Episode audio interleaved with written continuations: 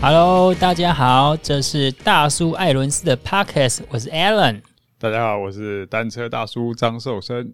他说最近天气变冷了，然后我在前几年因为比较常外骑骑脚的通勤的关系啊，所以我就把我的训练台给卖掉了。那现在天气变冷，而且北部如果说下雨的话，你知道很多人在冬季的时候都改为跑步了。听你前面讲这段，好像在求赞助欸诶、 也没有啦。那你知道跑鞋？我们想说鞋子，你知道吗？嗯鞋子不就是鞋身、鞋底，然后鞋垫这些吗？我其实跑步也跑一段时间，嗯其实，在过去我觉得十几年跑鞋的科技没有很大幅的精进，嗯，几个品牌，尤其像 Nike、艾迪达，他们在跑鞋鞋就是那个它的 outsole，我们的鞋垫里面加什么，你知道吗？加什么？碳纤维板。哦，它不是碳纤维的底哦，嗯，不是底，而是一小块叫 carbon plate，一小片一样。嗯，它现在一个新的科技就是，它把我们那个底做的很厚，叫厚底。嗯，它底好像我看应该目测应该接近四公分，然后好像它那个针对跑步跑鞋有一定的规范，不能够超过几公分，但是我还没有仔细研究。嗯，那最近很流行就是碳底的鞋子，哦，嘿，装一个碳纤维底板，然后我有去试穿一下，嗯，跑起来像你的双脚装了弹簧一样。真的哦，对，而且那个因为我们去试穿嘛，然后那个老板娘就哦，就像哎呀不哈利哦，因为她就说你周跑量多少？我就说周跑量大概二十五，哦，这一双要周跑量一百 K 才能够驾驭的，就很像我们脚踏车，我们有这样子哦，脚踏车 就嗯哇是塞，现在卖跑鞋这么这么专业啊？他说你的跑姿要呃怎么？因为他如果就很像你在踩弹簧好了，嗯，虽然可以弹，可是你的对跑姿要正确。你要 hold 得住啊。对，他说，因为他你需要用你的肌肉去做一个补偿动作，嗯，所以那个老板娘跟我讲完就哦，原来我们不用买那么高级的，哦，这个跑鞋店还是蛮有良心的，你知道吗？然后这个会让跑鞋科技啊，是在印象中，这个在二零一七年 Nike 有一个 Sub Two，嗯，破计划啊，那个 Kipchoski 他第一次挑战失败，对对对，啊，第二次真的是跑进去两小时，嗯，然后他就是穿着这个品牌赞助的突品牌，破人类极限。对，听说穿那个鞋子可以提升百分之四的跑步经济性，哎，四趴很多哎、很多哎、哈对，啊，呃，如果一小时的话，六十分钟，那我们就快了二点四分欸嘞、对啊，你那个半马要一百分钟的，就变九十六分钟。对啊， 哎、真的很难想象啊！你看，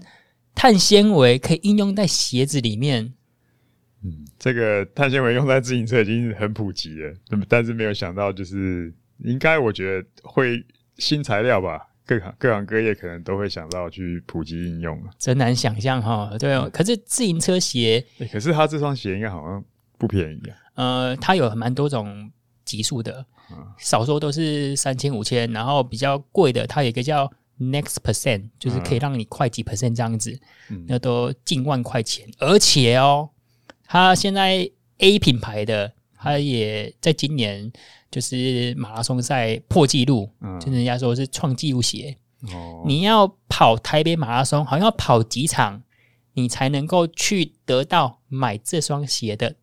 抽这个资格哦。哇塞，！你知道这个跑鞋现在跑步市场多夯啊 这个好像也过度饥饿 了吧？对啊，饥哈饿行销你看我们这个自行车鞋都，我们不是用碳纤维板而 已，我们是整个都碳纤维的。要多少有多少。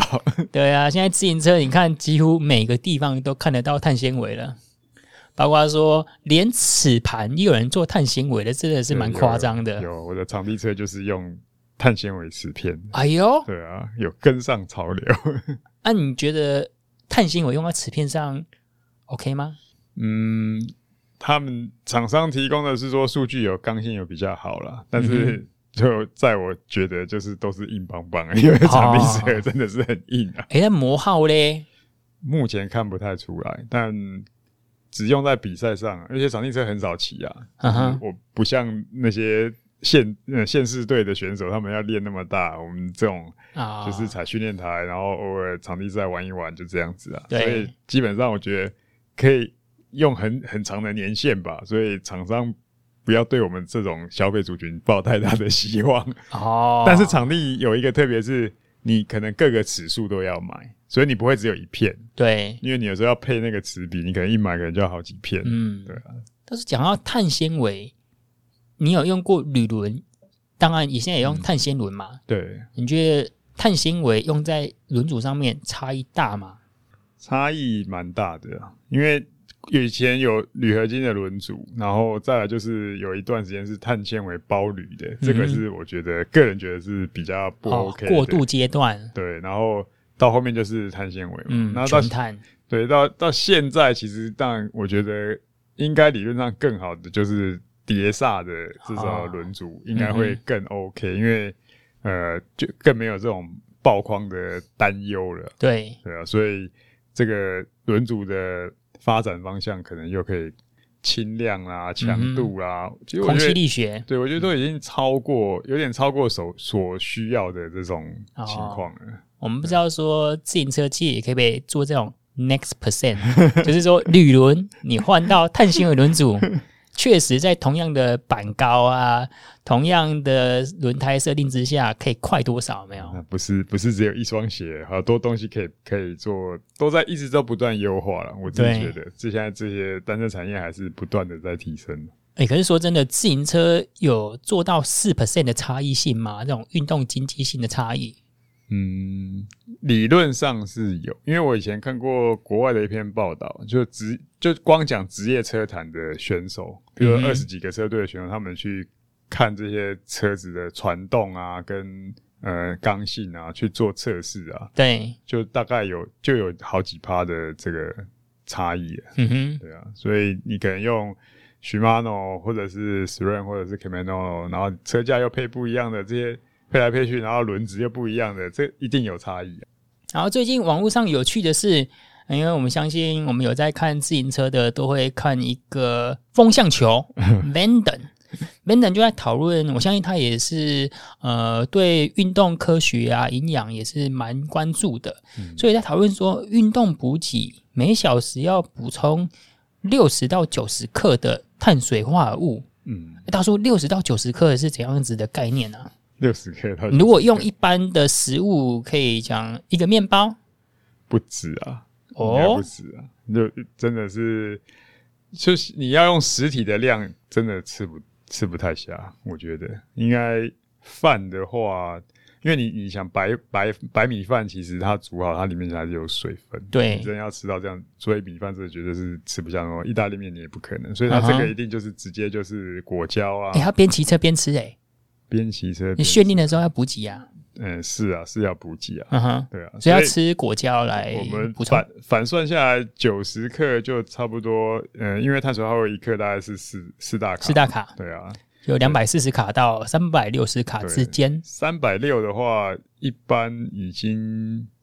呃差不多都是半份餐了，一个便当大概小一点的大概就六百到七百卡，一便，当对啊对啊嗯，大小概小颗的大概那六七种。百卡，所以相对来讲，这热量已经是要你要半颗便当了，哦，对啊一小时要吃这样子也算是要训练了哈，对啊，要训练。当然，它强调的就是主要是需要这个糖分的补充要充足了，而且它的对象呢，特别强调的是这些青少年的运动哦员。，国中生啊，对，青少年确实是要注意啊，但因为嗯哼他们就变成说成，长期嘛，对哈他们是成长期，我们是过度成长期，，哦 所以现在就要降低换肉率的 所以时是阶段了。不一样的这个嗯热量需求。对，他们除了因为成长期的这个过程，你本身就在要成长茁壮，你本身就需要很多热量，所以小朋友他的。你看他怎么吃都吃不胖、欸，也有也有的小朋友也吃很胖了哈、就是说他可以吃很多，然后动也动不停，他的、嗯呃，光是骨骼啊各方面的成都在成长期，所以他就是这个方面，他确实是不能不能嗯忽略掉。那你对又要再加入训练的时候呢，我觉得这个确实是要有一些营养师去给他们做一点的咨询，或者是会比较好啦。哦，我们聊到营养师，可是你作为这种国中、高中的，他学校里面的资源够支撑这样子吗？嗯，应该是没有，但是普遍来讲，现在的像流行音乐里面就有一个可以可以洽谈，你可以去嗯哼问咨询，可以问他。那但是我相信问出来的结果大概也还是一样热量进热量出的一个概念，也就是说嗯你小朋友的基础代谢跟成长你所需要，它一定有一个大数据，嗯哼然后你再看你自己呃现在这个运动量要消耗多少，嗯我觉得就在那个之上，理论上在那之上是 OK 的。当然，你就说为了要呃运动表现要好，就像赛车一样啊，我要加九八的啊才会嗯哼比较好。所以看起来这个呃糖分，对啊碳水化合物就是像高高级的九八汽油加上去，好像就会比较猛。可哼，是嗯就是还是我觉得因人而异的这个定义是差很大，因为你光看六十到九十、哼，哦，这本身就差了一点一点五倍，对，那当然跟体重也有关系嘛，嗯哼因为基本上还是算你每公斤体重需要多少克的这个碳水化合物嗯哼补充，但是一点五倍，其实我觉得有些时候医学上的数据也是讲的很笼统。嗯，哎、大叔，我记得我以前在杂志社跟你共事的时候啊，啊，那时候我还有一点点那种热情，想要作为自行车选手嘛，所以我问你一个很傻的问题，因为我常问傻问题，我就说，哎、大叔，如果你小孩子啊，未来想要走职业选手这条路，嗯，你的想法？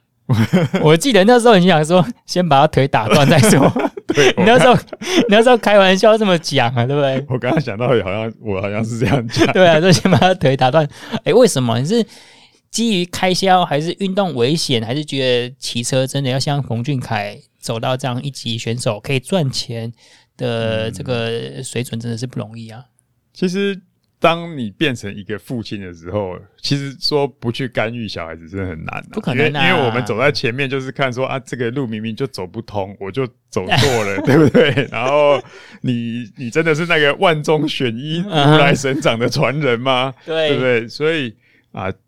就用大概率说，你也许去学点别的才艺，学点别的技能，以后可以稳稳过日子，养活自己，哦这个是很 OK 的、啊，比较当然稳当啊对，。但是确实现在年代这个时代不一样了嘛，大家不是在说像我们以前就是啊，为了要吃饱糊糊混口饭吃，可以过三餐就就 OK，而且把那个当做一个求生存的标准。现在是、嗯哼你已经在这个基础之上了，他会追求年轻小朋友会追求就是要对活得快乐一点。嗯，照自己想的、向往的去试试看，对哪哪怕都只是三分钟、五分钟热度，嗯哼他也觉得我要每一样都去试了以后，我我也才甘愿啊。对啊哦我所以小时候也是 啊，我之前上一期有讲到说那个遥控飞机嘛，啊其实冯俊凯我看他在 po 一些 FB 啊，因为那是我人生中最荒废的时 期。我我舅舅是遥控模型，那时候台中市的会不长。会啊，行行出状元，搞不好一继续钻研，现在多夯啊！啊我那时候我舅舅那时候是台中市遥控模型的会长，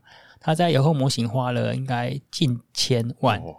啊、因为我看到玩那个很酷嘛。然后你知道台中市以前在哪边玩吗？我不知道，七旗从化区，真的 啊，真的，我就跟我舅舅那边在飞嘛，然后我看到我舅舅，他会给我们那种叫教练机的，嗯这种就是木造的啊，梅尼亚邦那种打一打，然后有一个就是日本福塔巴做伺服器的，还有做遥控器嗯的，然后再加那种燃料引擎，然后就在七旗童话区那边飞。该不会那地都是他的吧？没有没有，那时候那时候那时候都还是公家 哦的，那总之就是这个小朋友过程中，你要玩多少东西，都是家长自己去评估你自己的财力负担嘛。对，所以以你要你要决定说孤注一掷，然后观察他的喜好，然后去投入，还是说让他每一样都可以摸？嗯哼那你当然家里口袋很深，你每样什么小提琴啊，什么都学啊，都对 OK 啊，对啊，看看别人什么东西很酷，现在就去学一下。这个 OK 啊，但是假设说，呃，自己的经济水准对啊，口袋没有很深嗯的，当然就是诶、看准小朋友的个性，然后适合他的，然后投入一两项，让他适度发展就好了。那么小孩子也不要搞得太忙啊。对啊，其实最忙的是家长啊，接送 啊，上什么课有的没的。啊，真的想到那个时候我，我真的是很折磨我妈妈，因为要买那个，我妈妈那时候家里面经济也不允许啊。可是我用尽了各种手段来 来精神折磨她，情绪勒索，情绪勒索就不上课 啊，就是老不休跟她留下来背嗯嘛。啊，那时候就是还会把那个 遥控模型第几页的目录放在她桌上，啊，发现我妈根本不看。 可是这种事情都做过啊，做他不看，他就是用更激励的方式啊，就是偷抽烟啊，然后嗯哦把那个烟蒂丢在马桶里面让他看到啊。哇塞，这种这种不孝的事情，我也是做很多 啦。可是当然，我觉得国中生、高中生就是人生比较容易叛逆的阶段嘛。啊，年少走过轻了狂，啊走过了，啊、跟妈妈讲一声道歉，我妈也都是泪流满面啊。永远的包容，对啊，我们这一期要讲的就是从事自行车这条路真的是不容易。嗯，然后阿凯能够，你看从二级车队从以前那样子选手当到最后，现在可以年薪破百万的职业选手啊，这条路我们想问看看他说，如果人生能够再重来一次，嗯你觉得会再选吗？好像不容易耶。嗯，只有扣奥他本人才能问到这个答案呢、对啊，哈我们这一期真的很荣幸，还有一个机会。我们相信接下来阿凯如果到海外比赛的时候，这种口号机会，因为时差关系嘛，嗯就会更难得。所以我们待会就来 call out 冯俊凯， OK，来问一下，如果能够重来，嗯他想不想再当职业选手？感谢本集节目赞助商 ASOS 台湾。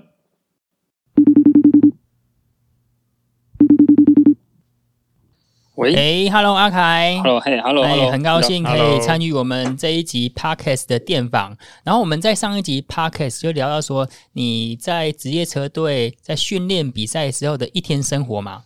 那我们知道说，哎你是作为一位职业选手已经一段时间了。我们想要问一个比较深层、比较心理层面的问题，就是是如果能够人生能够重来，当然这只是一个假设性的问题而已。是嗯，你会想要再走自行车这条路，你会想要再走职业选手这一条路吗？呃，我想是会的，怎么说呢？就是自行车有什么有趣的地方，然后作为一个运动员有什么魅力，让你想要继续走这条路？我觉得，我觉得自自行车就是，呃，他他带我去更多的地方，然后看多看到更更多不同的呃文化，然后就是他让我会比较有一点国际观，我觉得对。嗯，这是这是除了在骑自行车训练比赛之外，这是对我的一个一个改，对我的一个一个改，也是改变吗？还是人生观、怎么国际说观对跟人生探索观整个世界。对对对，那我们上一集讲到说，你今年是三三还是三十四岁？三三三十三岁。然后，嗯如果你在骑车，因为我们知道说运动员他的黄金时期其实不长嘛，是那你有打算说你骑到什么时候？我我觉对得于职业生涯的规，划，我我觉得以我来讲，差不多在一个两年吧，嗯到哼三三十五岁。对啊，然后三十五岁之后的话，就看一下那时候的状况是怎么样。嗯哼，在打算要不要再再继续在职业车队这一块这样子。其实，其实再再来，包括就是明年后年，我觉得是没有问，没应该是没有问题。因为如果是身体都健康的话，嗯哼我自己觉得是没有问题。对啊，就是我要再考虑的是，接下来从世巡赛下来之后呢，我要我要考虑是要在亚洲的巡回赛再跑，还是就直接退役？这这个是我那个那个时候再看一下我的体状况是怎么样，嗯哼再做一个思考，这样子嗯。因为凯，比如说你今年三十三岁嘛，你有觉得是随着年纪的增长，体能上是你会感觉到差异吗？还是说你你觉说得体能对你有觉得会因为年纪让耐力运动的表现有差异吗？哦，我觉得会真的会比较沉稳。嗯哼，嗯，我觉得会比较沉稳，就是就是你可能更了解之后，所以你就比较不会无谓的浪费体力。对那对，如果我觉得骑起来，体不嗯不管是不管是在进比赛当中啊，或者是不不管不管是在骑脚踏车，然后或者是你在一些战术的运用，或者是到关键点的决胜，嗯哼你都会，我我都会比较清楚一些些，就是该该怎么做。嗯，其实我们台湾很多年轻一辈的，其实体体力啊、体能其实都跟我差不多了。我觉得，其实我主要还是赢在一个关键点而已，嗯哼，就我赢在一个关键点而已，是这样子。就是嗯战略。对对对，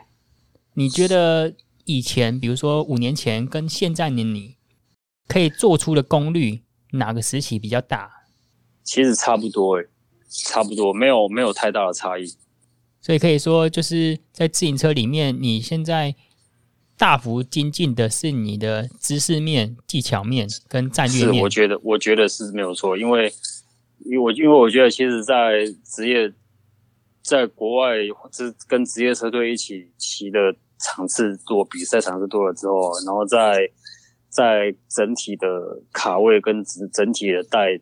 带队伍上去到关键的地，在主要的呃。关键的地方，其实这一些其实磨一直磨着，一直磨着，磨到现在，其实我也觉得这这一部分是进步蛮蛮大的。那如果骑车退役之后，我们讲的是是完全离开选手这个角色，是，你会继续留在自行车界吗？我觉得应该是会的，我觉得应该是会，因为我想要帮助更多台湾的年轻人。那如果是去会的话，去你挑会想战要往哪个方面发展？比如说当教练啊，或是在品牌里面工作？其实我比较倾向的，可能不一定是当教练，也许跟品牌合作，然后有机会送年轻的选手去欧洲，因为毕竟我在欧洲知道我待过嘛，所以我知道一些、一些一些呃一些方式要怎么用，我可以教教导这一些。可是你要说当教练的话，其实我我觉得我也不知道我能不能当个好的教练。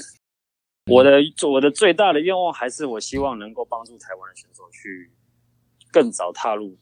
到欧洲这个环境去骑车。嗯，我觉得，嗯，我们也是希望这样子可以看到更多台湾人去，不管去欧洲啊、美国啊是那边是开始对新的自行车的人生，是不管是是真的国际观或人生观，我相信都会有改变。对对对对，就是你你还你就会单纯只在台湾骑车还是不一样，我觉得、还是不一啊啊阿样。凯，我想问你一下，就是说，是因为你队友就很直接，就是日本的新城信也，那是他也完就是有完成三大赛。是那三大赛这个一直是大家台湾车迷蛮关切的问题，就是说，是如果你自己去评估你自己，就是说，是你离这个三大赛的上场的机会跟目标大概还有多远？因为如果用实力来讲，新城信也也是日本人嘛，亚洲选手，是那是就是光这样子来看，就说，哎、这个呃蛮近的一个前辈，他也可以。那你觉得是你跟他还差多远？哦，我觉得我跟他，因为我我其实很常跟他在一起训练，每年我们都会一起去泰国训练嘛，可能一次，可能两次，有时候比赛也都在在一起。其实，其实我也问他，你是我也问过他，你是怎么怎么怎么怎么怎么可以，就是感觉并就完是你去环哎进进这种大环赛，感觉对你来讲好像好像已经不是特别，你对你来讲，你他说对他来讲就是需要希望能冲冲到好成绩嘛。嗯，对啊，然后我问他说有什么机会可以上去，他就说没有啊， 就是艰苦的训练啊，然后，然后，然后，然后就一定会有机会啊。对啊，如果以我来讲，其实我觉得我在我我我个人啊，我跑亚洲的比赛可能还 O OK，就是偶尔可能就就拿个好名次这样子。然后，可是真的要在欧洲，真的要像新城这个样子，我觉得非常很不容易。嗯，，对，以前我觉得你在欧洲待个几年，嗯三大赛你可能有机会。其实我后来我越待越待，然后越待待了这么久，后来比赛一直比比到后来，我觉得其实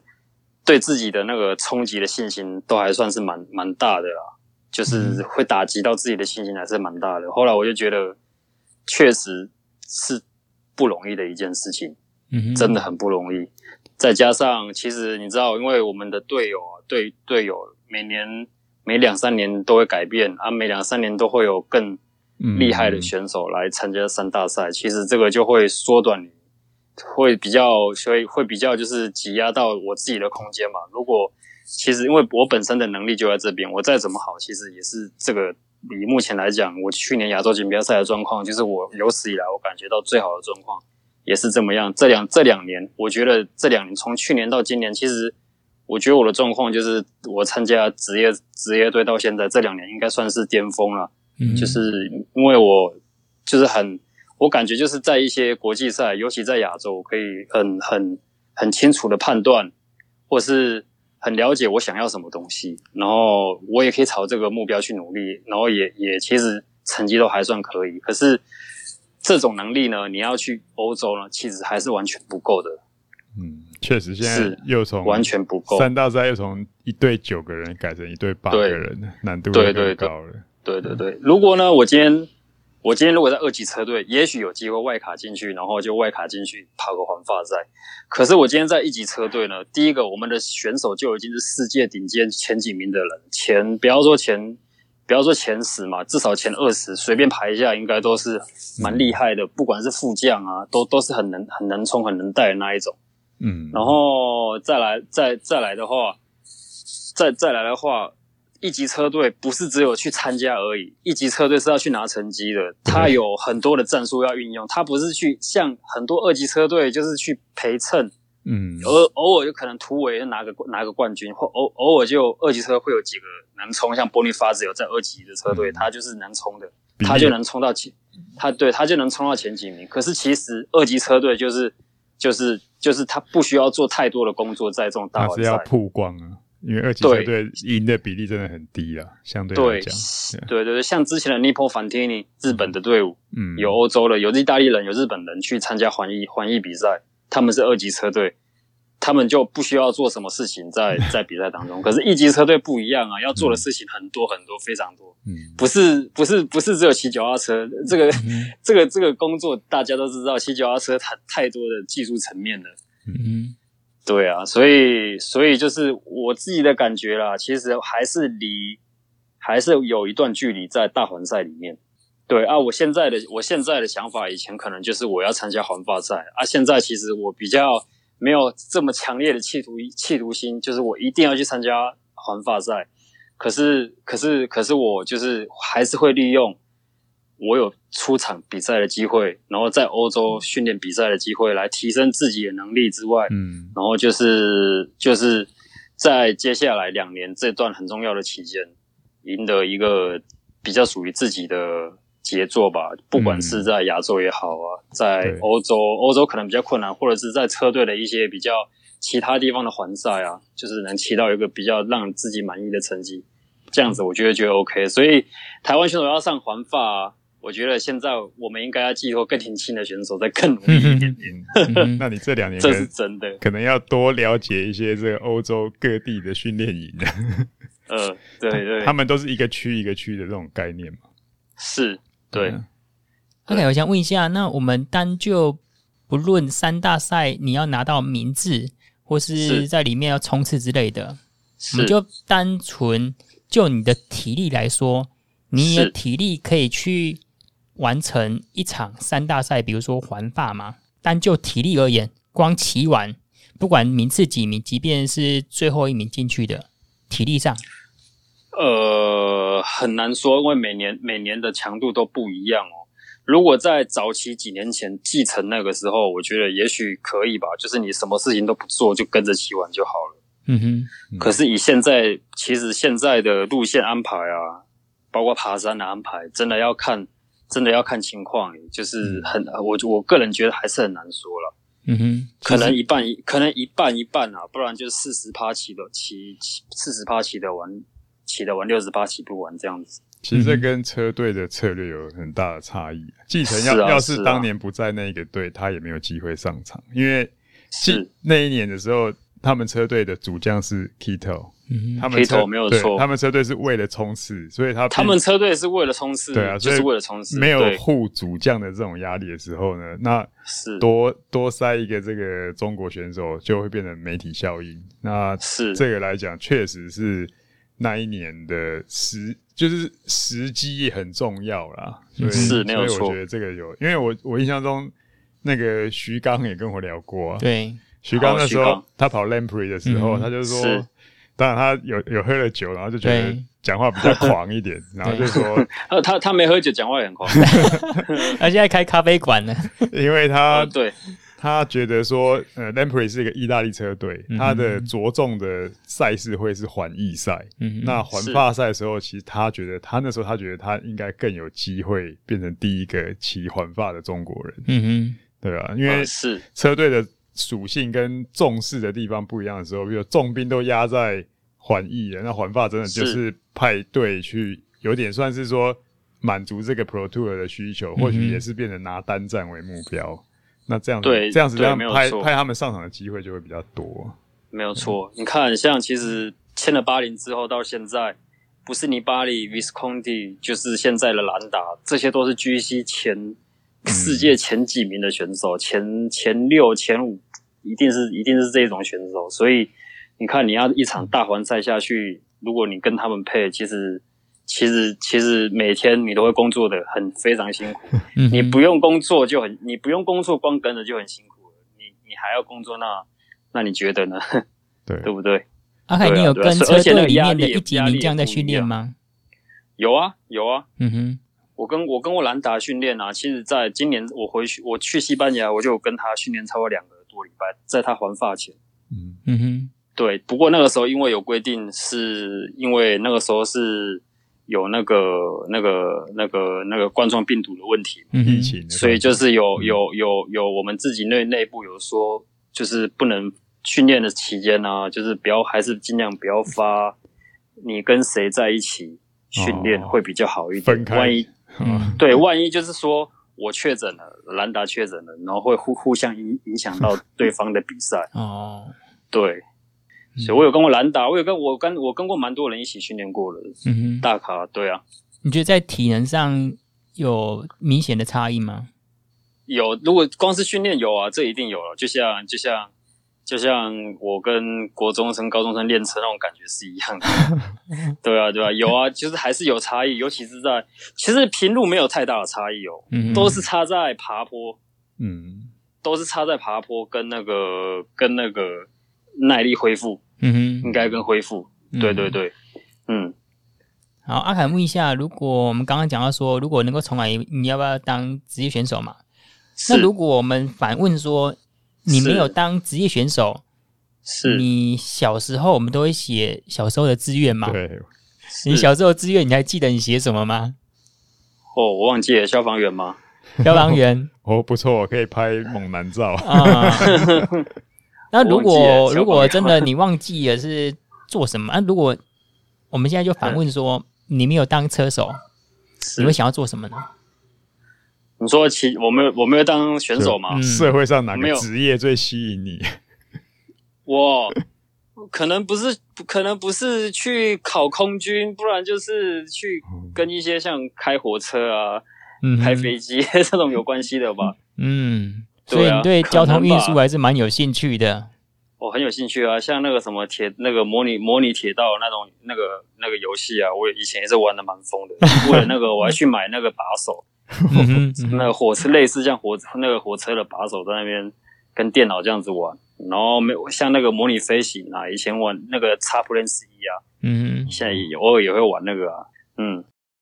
阿凯，那你是台湾第一位加入一级车队 World Tour 级别的选手嘛？算是是我们我们媒体会灌输给你台湾之光，但我们相信是你是比较谦虚，而你也算是一个半公众人物了。你出去是吃饭会不会就遇到拍照啊，或是遇到一些呃粉丝啊来来追星这样子？有啊，我今天中午就有遇到啊，其实蛮常遇到的。说实在，嗯哼，现在 单车人口比较多，我今天我今天我今天中中午遇到是很疯狂，因为我我跟我朋友就是就是在我跟我就是飞飞机的飞友在聊一些飞机的事情，然后他请我吃饭，对，对，然后然后就然后就突然有一个人进来就叫了我的名字，然后嗯就、 然后就就说我我我好喜欢你呢，怎么样哦，嗯是女生吗？还是男生？对对是女生，哦，是女生，我好喜，然后然后哦，终于怎么会在这边遇到你啊？怎么可能？然后说了一堆之后，他帮我，他帮我们两个付钱，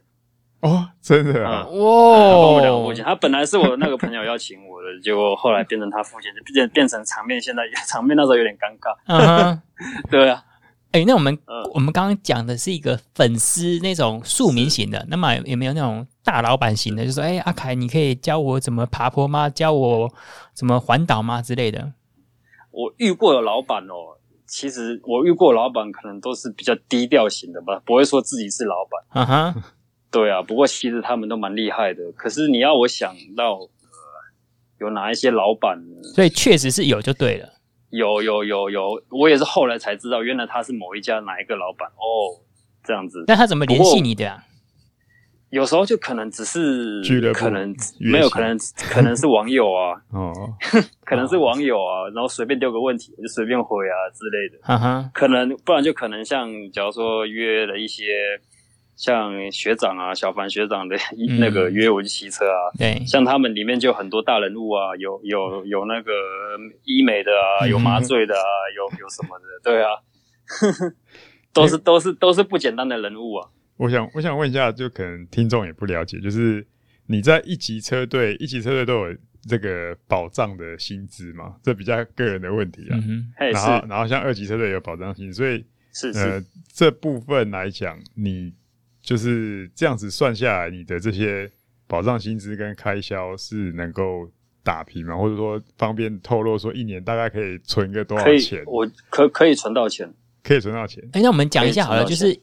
World Tour 级别跟刚刚大叔讲的二级车队，它有都有最低薪资嘛？是对，那像以 World Tour 级数的，它最低现在薪是资多是少多少？好像是哎、，你你你问我，其实我我也不知道现在最低薪资是 多少，嗯哼，所以对可见你领的不是最低薪资，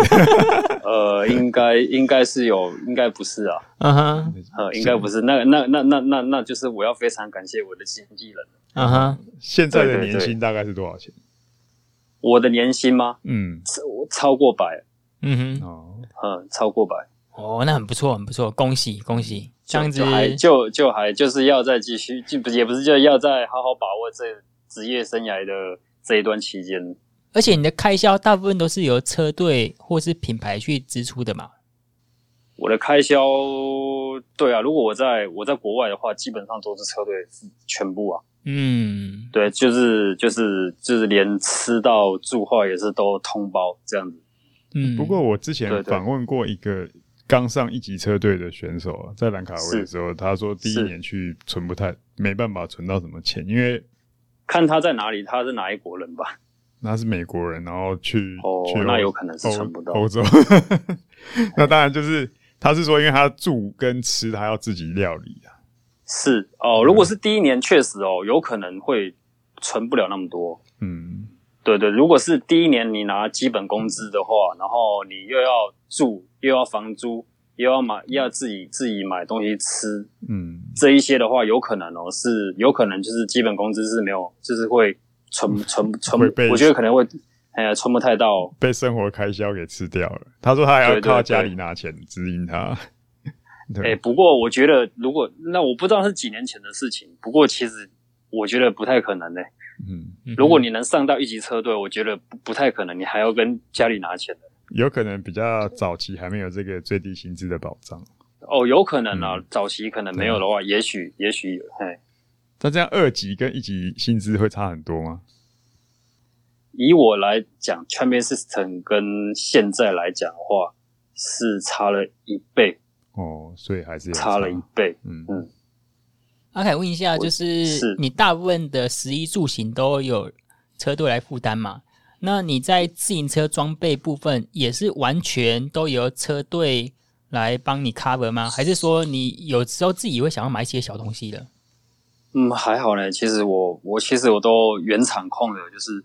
哪里什么东西坏了，我都用原厂的，我很少去更改一些东西耶。嗯嗯，对啊，你说你说，如果是不同品牌的车子，我可能会想要试试看看啦，哼，嗯哼，好在哪里，差异在哪里，我会比较我会比较想要试看，我我会比较想要试看看这一种。不过你说你我要去特别买什么小东西，我觉得这倒还好，哦，因为其因为基本上就是车队所有的东西已经可以满足满足满足我满足就是我们选手这样子。诶那比如说轮胎呢？比如说你在台湾发生破胎这些，总是要自己负担吧？我如果是破胎的话，像训练营的话，你可以多带轮胎回来啊。哦，对啊，你对啊如果在国外就不那个车队负责，如果你在台湾的话，你爆胎的话，这些其实其实其实我很简，其实我很简单，其实因为我还有我还可以运用到一些台中市的资源，嗯，对，所以内胎来讲的话，对他们来讲，台中市是没有问题。母嗯如果队外胎，因为外胎是有品牌的问题，你必须要用你的你指的品定品你牌的品牌指定品牌，对不对？嗯对，所以可是呢，因为刚好就是美利达，它也是很美利达也是很在给力在我们台湾很给力，嗯对，所以就是也是我所有的器材方面所有的问题，在台湾的话，也是他们指定一个车店帮我通包这样子，哦，赞呢。对，嗯，好，我们刚刚都讲到说，作为一个职业选手有哪一些福利呀、bonus。那是总是骑车骑这么久，阿凯这样骑车，你说从十五岁还是更早，到现在三呃十三从岁，嘿嘿，都已经十八年的将近二十年了。那在骑是车的过程，这个职业当中有没有遇到所谓的倦怠期呀、就是真的，我想要、呃不想要骑车，我我排斥骑车这回事。除了吧，除了国中，就是有一段很很反抗，就是每天这么早起来训练，又冷的要死，又怎嗯么样怎么样的。他那个时候就是训练都很反抗啊，偷懒啊，训练都躲起来啊，然后被被被教练骂啊，被 被被家人骂啊之外，嗯后来你说倦怠感，你要我就是有一种有没有想要不想骑车的感觉？我倒是还好，我完全就是还没有说这种感觉。嗯对，你说如果是训练啊、比赛倦怠，你可能多多少少有，可是就是还不至于是说你不想要骑车这样子。嗯哼，对啊，你在国中那时候训练是跟现在比，是国中比较刻苦嗯嘛？因为你相对国中那时候心性不定嘛，然后还有课业压力，你觉得那时候压力是相对比较沉重的吗？嗯，没有诶、那个时候就是为什么那么累、那么那么辛苦，就只是这样子想而已。嗯，对啊，没有什么课业压力，反正反正对我来讲有没有课业，那个时候可能还好 吧。对啊，我不能说我不读书，我可是可是我那个时候也也是有也也是有用功读书这样嗯子。哼。对对，所以你以求学阶段来说，你都是走那个海线自由车学校出来的吗？就是后来大甲吗？大甲国中、高中这样呃，子。我我我我比较我比较特殊一点点，我国中读了两届，苗栗国中跟彰化国中。嗯哼，呃，然后彰化毕业之后，我就跑到中立去，跑到中立去读那个启英高中，那是读夜夜间部哦。嗯哼，嗯，对啊，那个时候是李福祥李教练在带我们。哦，对，一阵子了之后，后来我们就转到大大甲高中，就是大甲高中，就是后来就是因为它是体育班，就是嗯，比较比较稍微那种，就是大家一起训练啊，感觉像部队生活那种感觉。嗯哼，对对对，这跟国内生态有点不一样，嗯因为他他不是台中小孩，对他他对我苗不栗是，你如果我是是台苗中，栗很容易就是进到这走种海线的学校。嗯对，对然后对会就像之前讲那个朱范新也是啊，嗯他就会到处找队伍，然后嗯因为成绩也不错，队伍其实是想要嗯他会们进延揽进来对对对，然后对接就是下来大这学样是台体。大学是台体，对，嗯哼，对，在大学的时候练车的风气跟感觉是怎样呢？呃，大学其实我大学也在左训的，都在嗯哼左训比较多，所以我没有特别感觉得出什么大学生活，反正我也都在骑车，嗯而且那时候那时候就都在左左训啊。你说骑车的风气，呃，我也感觉不太出嗯出来有什么差不异一样，哈反正我在左训就是训练啊，一直训练，一直训练。对，那我相信阿凯应该是很多骑车练车人的榜样。那如果你的学弟学妹也想要成为男子界的第二个阿凯，或是女子界是第一位上那种职业车队的一是级职业队的，是嗯，他们的目标想要真的成为很顶尖的职业选手，是，你会怎么跟他们说呢？怎么跟他分享你的故事呢？呃，首先你必须英文要先 练好，这个是很这这个是最重要的。嗯哼，对，英英文一定要先练练好，然后英文练好之后，你以后再你有机会出国才会用，才会才会比较容易得心应手，跟人家来做沟通。嗯，嗯，英文而学且习不能等，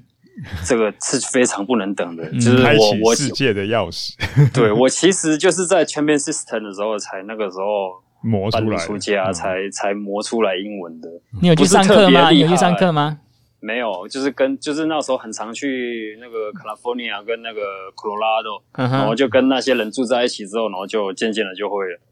可能没有那么厉害，可是我都听得懂，那就是了嗯，对对对，就跟我的意大利语也是差不多的概念。可是意大利语我有特别去买书来看，对然后跟跟听那个发音这样子。嗯，对阿凯，我记英得文那时候全面 System 车队二零一三年我们一起去加州的嘛，呃呵对去洛杉矶那边，嗯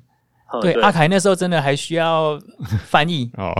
我那个时候确我必须要翻译，啊。我没有翻译我就完了。那个时候，嗯，我那时候是跟阿凯一起过去的，然呃，后我那个时候要翻译，可是我们没有同一间同一间房间，我们同一间房间是在全面 System 住香港的时候是一起去的，那时候有光头嘛，哦，对，那个时候有光头光头是 Col Colin 嘛，哎，Colin 对是，Colin 嘛，对，对是 Colin，对对对对，然后一三年那一三年那个时候你就是跟中国选手一起住喽，呃，你是说跟哪在位选手？就是在在全面在 System 那时候，在美在美国吗？嗯对，在美国我好像是自己住，诶，哦没有跟别人住，对啊，嗯。好像是自己住的。好，我们刚刚讲到说给学弟妹鼓励的方向，你会说先学英文，接下来呢？先学先学英文之后，然后其实，在台湾呢、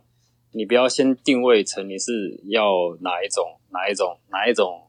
选手，你就是、嗯我觉得你各更冲刺型，对对，我觉得各方面你都要先去先去玩玩过，就是尤尤其是你在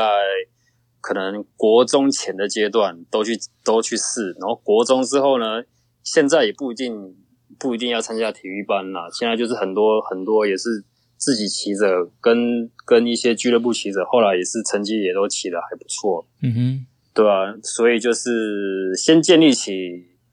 基础的怎么讲那个体能，然后技基巧础的技巧，我觉得嗯基础的技巧、体能是慢慢可以练，可是技巧是嗯要、要先建立起来，对，然后就一步一步往上来，到你真的有机会入选国手的话，因为你入选国手才有资格去才去跟亚洲的其他嗯，的国家去、去去比赛嘛，嗯，对对对，所以就是你出国了，出国了之后呢，那个时候可以再好好考虑，就是你觉得要要不要从事职业这这一条路？嗯哼，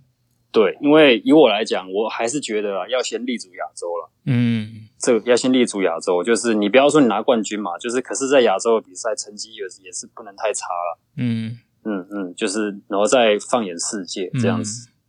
所以对阿凯阿凯，你刚刚讲的就是学好英文，然后多方尝试自行车各种项目，来了解自己适合哪一个专项。那如果我们知道说自行车有很多项目嘛，那你也有嗯跨足到场地赛，如果公路跟场地，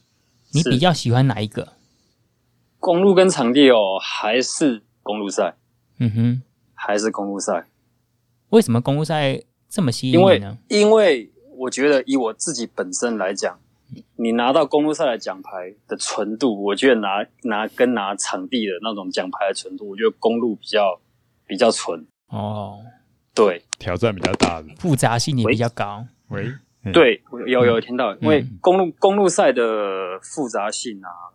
然后天气变化多端啊，那种就是会有很多很可能发生的事情。嗯，比对较考验。对对对，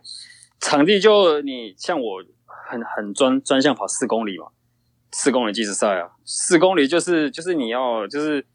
除了专项训练四公里之外啊，就是你的体能体能的问题啊，就嗯这就就这两这两三点最重要的基础就是这两三点。对嗯啊，没有没有没有其他没有其他没有其他的，像像公路赛你还有很多哦，会遇到很多很多很复杂的问题啊。嗯对啊，场地四公里你也不用叫 radio 说你要补给啊，不用啊，对啊，嗯，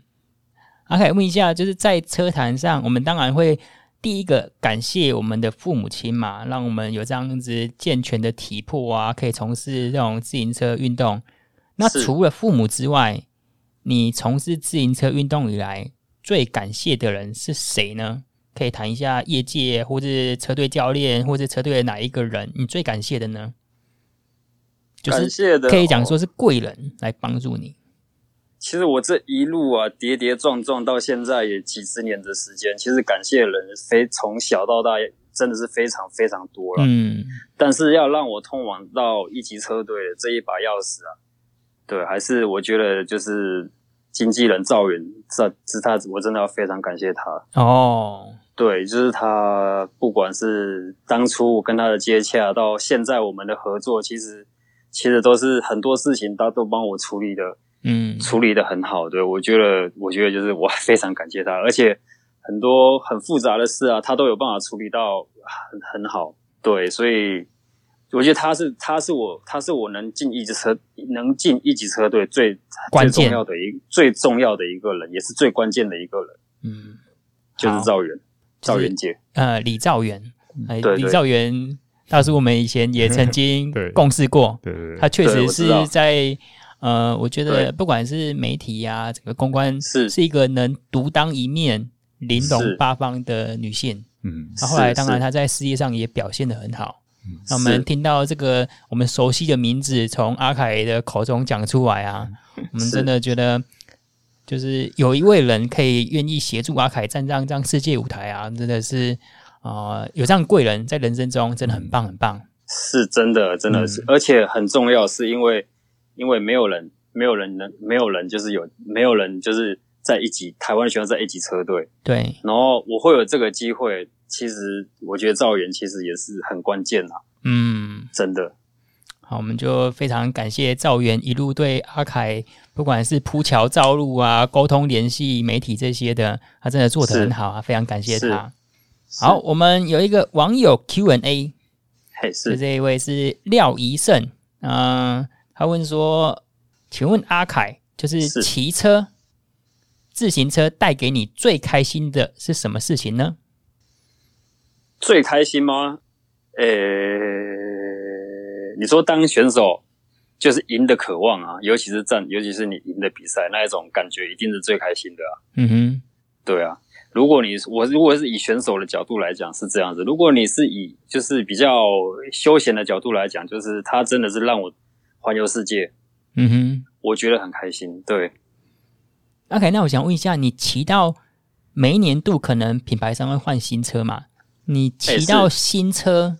是会有那种快乐吗？有啊，一定有啊，嗯哼，一定有，就是。只要有新的产品，作为一个选手，不管是不是选手，就是你是一个很热忱骑脚踏车的人，你拿到新的东西，你一定会觉得哇，这个怎么样怎么样，很不一样。嗯，对，啊，嗯，所以就是怎么讲，拿到新年度的东西，通常来讲啊，就是一定会感受会比较不一样一点。嗯，对。好，阿凯，那我们这个节目来到尾声了，然后关是于职业选手这个主题呀、你还有什么话题想要跟我们网友分享的吗？关于骑车啊，呃关于当职业选手啊，你有什么没有想啦，要跟我分享吗？嗯也还好。其实我觉得这几年啊，台湾在公公路赛上面确实是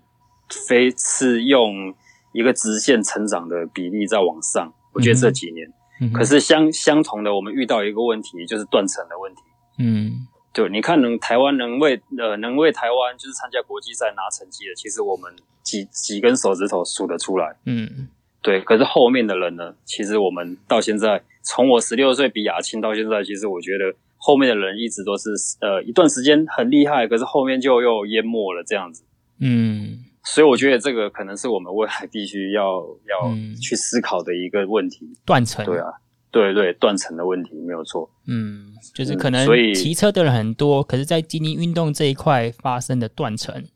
真的真的，我我觉得就是我已经很久没有看到那个就是很年轻，然后很厉害，然后亚亚洲的呃，然后国际比赛又有可以拿好成绩的选手，我已经感觉很久没看到了。我觉得让我最有感觉的应该是应该会是前一阵子年轻的话，应该会是杜志豪，嗯哼，他在他在二十三岁之前的时候，就是那他刚上来的那那那那一股气势，让我感觉说哦，终于有年轻人的那种感觉。嗯哼，呃，然后后来就杜志豪啊，后来就邵轩啊，嗯然哼后不然就是小黑这一种，就是彭元堂啊。嗯哼其实我们就是在亚后来亚洲比赛比多了，队友国国家队队友也是一起配合也蛮多的。嗯，后来我们就是对也也为台湾，因为为台湾就是也拿了不少成绩在国际赛上面。嗯对啊，场地的又换又算场地的不一样，我说我在说公路的。嗯哼，对，可是你看再怎么算，这几个人能骑到几年？嗯哼，对啊，能能还能能还能骑到几年？对啊，所以就年轻的要再加油一点点的，嗯这是真的。了对啊解。好，阿凯，我们这个节目最后一个问题就是，你平常在训练的时候啊，如果网友想要追星的，可以跟你一起骑车吗？呃，没没问题啊，当然没问题。 但是你们会有什么团骑的点吗？让网友去堵你们？呃还是说你们都是私人的、啊？想说自己训练以训练品质为重？呃，其实不会，其实只要在训练当中啊，除非除非是真的在做课表，嗯，不然其实只要在训练当中啊，其实只要是有打招呼要照相，啊基本上我们都会停下来。啊、还可哎以分享一些骑乘技巧我哈都。会停下来。对对对，都会停下来。像昨天我在昨天我在国道四号遇到一个车友，他骑摩托车，他要去教，他应该是萨克斯风老师吧？嗯对，然后他看到我，然后在在想，哎，怎么突然在这边遇到我？他说他遇，他说好多车友跟他讲说都可以在哪里遇到我，可是他说他去骑都没 遇到我，可是他怎么他怎么他说他也想不到会在这种地方遇到我。哼，嗯，对啊，这也是昨天发生的事情。其实，在台湾蛮蛮常，我的话训练的话，其实蛮常遇到的。嗯，对啊，对啊，其实那不然就是看大家偶尔就没事上个江马远啊，或者是一一九啊、一三零啊、仙山啊，或是 这些这些山路可能都比较有机会。嗯，鲤鱼潭啊，对对、嗯对，车友常去刚刚阿凯讲的这几个点，说不定就可以嗯是碰到阿凯了。嗯是好，那我们非常感谢阿凯参与我们这一次 podcast 的电访。 OK 好，谢谢阿凯。好 OK，拜拜谢谢谢谢，大叔，那我们接连这两集啊，真的我们节目很荣幸可以 call out 到冯俊凯。那我们听他从国中开始骑车啊，然后骑到后面，你看光骑车年薪破百万呢、真的不容易。我们当然是羡慕，可是也知道说台湾可能就他这么一位，应该是空前啊，但希望不是绝后啊。真的，因为阿凯最后面讲到说，自行车竞技运动发生的一个断层，嗯，这个不是好现象。对啊，这个人口跟训练，从我那个年代最大的影响反而是全运会。嗯啊哼，全运会从本来一年一次变两年一次，这个影响蛮大的。嗯哼，然后再后来就是，呃，你就变成是，当然这些学，特别是年轻的选手，他们的学校这一点也是有有一些问题跟情况，但是目前来讲，还是有蛮多呃圈内的热心人士还在努力啊，嗯就是像好像目前就是呃全中运啊，还有这些呃这些级别的赛事，呃自己自由车已经列为就是必必办的项目，嗯哼，因为以前常常就是你呃跟现在连全中运大家都很对重视嘛，对，但是你如果是主办的地区，它本身的县市队不强，嗯它哼，甚至就这个项目跳掉不办，哦，那这样子会影响很到，可惜耶，对，影响到很多的，甚至升学，对，对对，嗯升学加分啊，还有你车队的努力啊，甚至你车队的经费，嗯哼，你没有一个评估跟评量的时候，这些重点发展的这些学校，嗯它哼，在后续呢，甚至真的会有点无以没有 KPI 对出来，无以为继啊，嗯，对啊真，的。而且现在本身我们也去过中学、高中这些，看到它的资源啊，其实没有想象中的那么丰富。对啊。我们参加那个新场地同好会，在新竹嗯那车场打开，就是二十年前的车，现在小学弟还在用啊。对啊，就是看到那种国中生真的有在训练的，他们用的那种学校配的车子嗯啊，那个沙变把都撞得乱七八糟的。我觉得那不是不爱惜，而是在那个团体环境之下，对器材的磨练确实是这么大的。就是先入门来讲，你先有一个基础的嘛。那嗯其实小朋友后面需要不要再投入，我觉得这跟家长也有关系啦。那嗯，如果你骑这种就是公家车都可以表现的很好，对，那我相信你的光芒不会被掩盖。嗯就像阿凯这样子，我觉得他一路一路走来，有这么多人会愿意帮他，我觉得也是因为他自己能能力坚持意能志，嗯能力跟成绩也骑得出来，那可以再有机会往上，一直往上去挑战去走这样子。对，说真的，阿凯这条路走了，他让快二十年嘛。然后我过去十年算是有一段时间，也是陪伴着他去参加二级车队的签约，然后也跟他就是在比赛的时候蛮常聊天的。嗯真的看到，就是我们年纪虽然有一点差异，可是看到他可以这样一路过关斩将，关关难过关关过啊，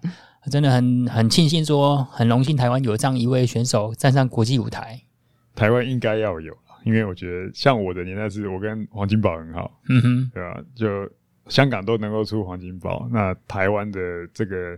环境条件、人口、自行车产业，对其实应该要更有这个条件。嗯，那我们就期许阿凯讲的自行车断层啊这一块可以更快的米平掉，有新生代的选手接替上阵。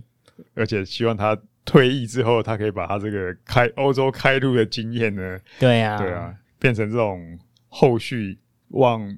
就是把台湾好的选手输送到欧洲去的一个管道。嗯，这个真的希望长江后浪推前浪啊哈、前浪变成桥，对啊，对啊，继续往前走。对好，那这个自行车就这样嘛，不断向前进才不会跌倒对。那我们这一集就到这边，感谢你的收听。如果你想听什么主题呀、可以在 FB 搜寻“大叔爱文士”，或是透过 Podcast 留言告诉我们。我们下次见，拜拜，拜拜。